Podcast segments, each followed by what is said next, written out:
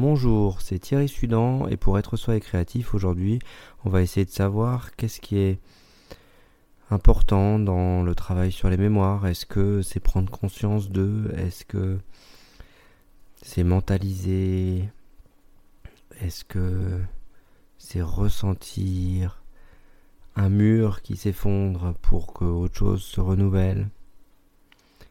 Ou est-ce que c'est poser de la conscience? Est-ce que c'est être en présence? Est-ce que c'est porter de l'attention dessus Toutes ces choses-là, on va regarder ensemble euh, et dégrossir un peu là-dessus. Allez, à tout de suite.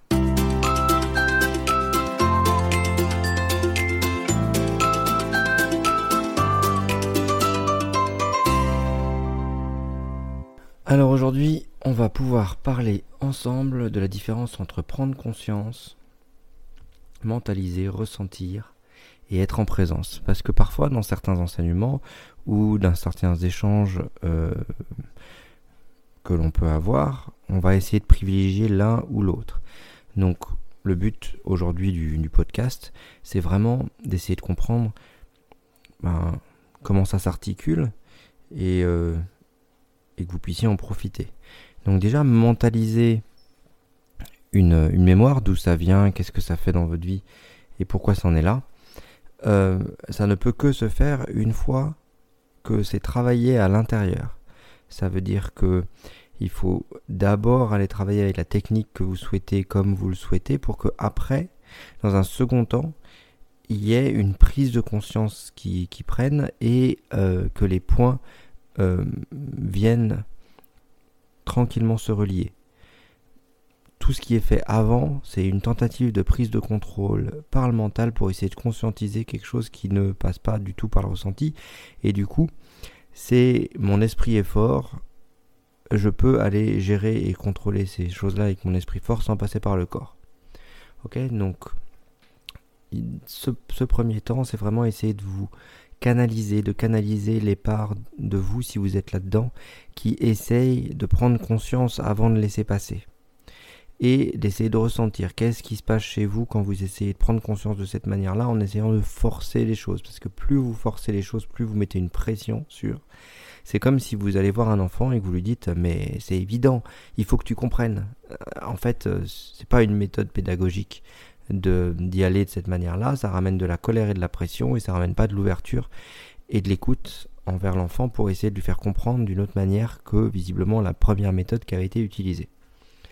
Donc, quand vous travaillez sur vos mémoires, essayez tranquillement d'abord de travailler et de conscientiser en deuxième temps. Quand ça se, lève, conscientiser.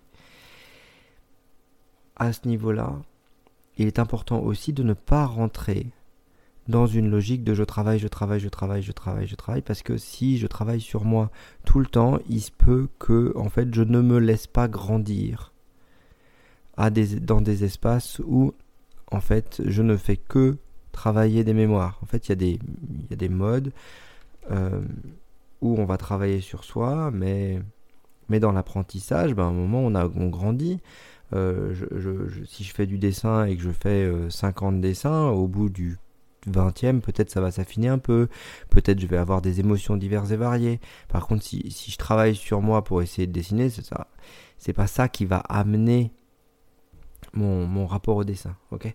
Donc, euh, donc l'idée, et c'est ça pour toutes les expériences, ça veut dire que le travail sur soi, il est important pour libérer des mémoires, mais que ça ne vous, ça, ne vous affranchisse pas de l'expérience vécue.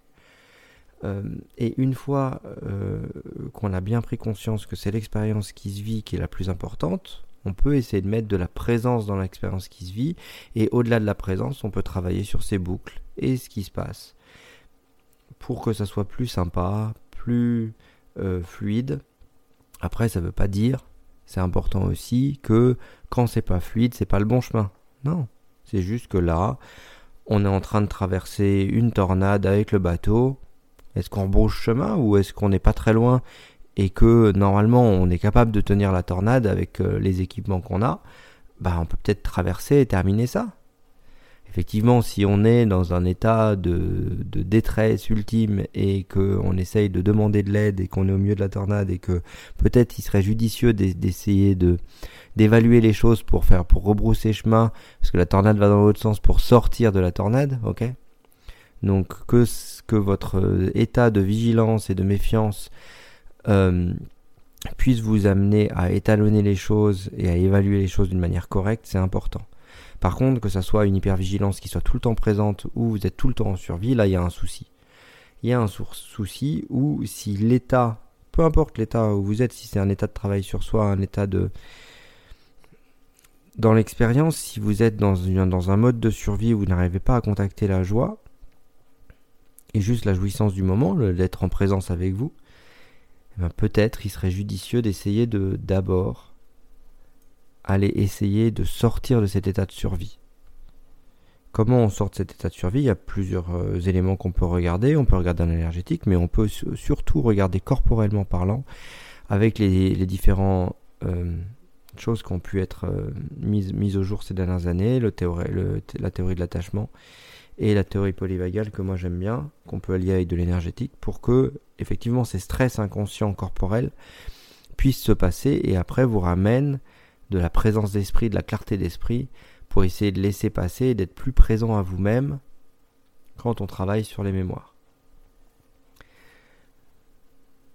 Donc je reviens sur ce que je disais. Qu'est-ce qui est important dans le travail sur les mémoires? L'important est vraiment d'abord votre présence à vous-même et le mouvement. S'il y a du mouvement, d'une manière ou d'une autre, ça vous permettra d'essayer d'avoir un mouvement qui soit plus juste. Là où c'est plus embêtant, c'est quand il y a du figement il y a une zone traumatique, pour différentes raisons, ça a généré du figement et ça vous bloque dans votre vie et vous vous sentez bloqué à tourner en rond. Là, il faut l'intervention de quelqu'un d'extérieur, un thérapeute, euh, par exemple, pour euh, aller sortir du figement et vous faire euh, contacter les, différentes émotions qui sont restées bloquées et qui, pour je ne sais quelle raison, n'ont pas été vécues entièrement.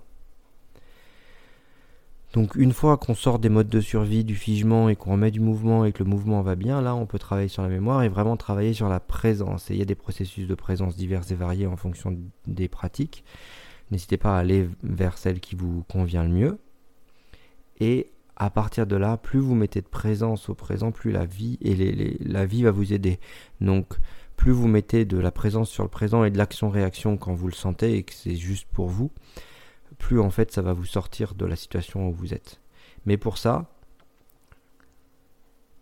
ben, il faut parfois pendant un temps naviguer à vue. Ça veut dire ne pas savoir.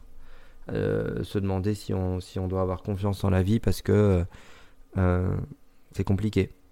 Elle vous a toujours fait défaut. Et vous avez toujours eu des trucs contre vous.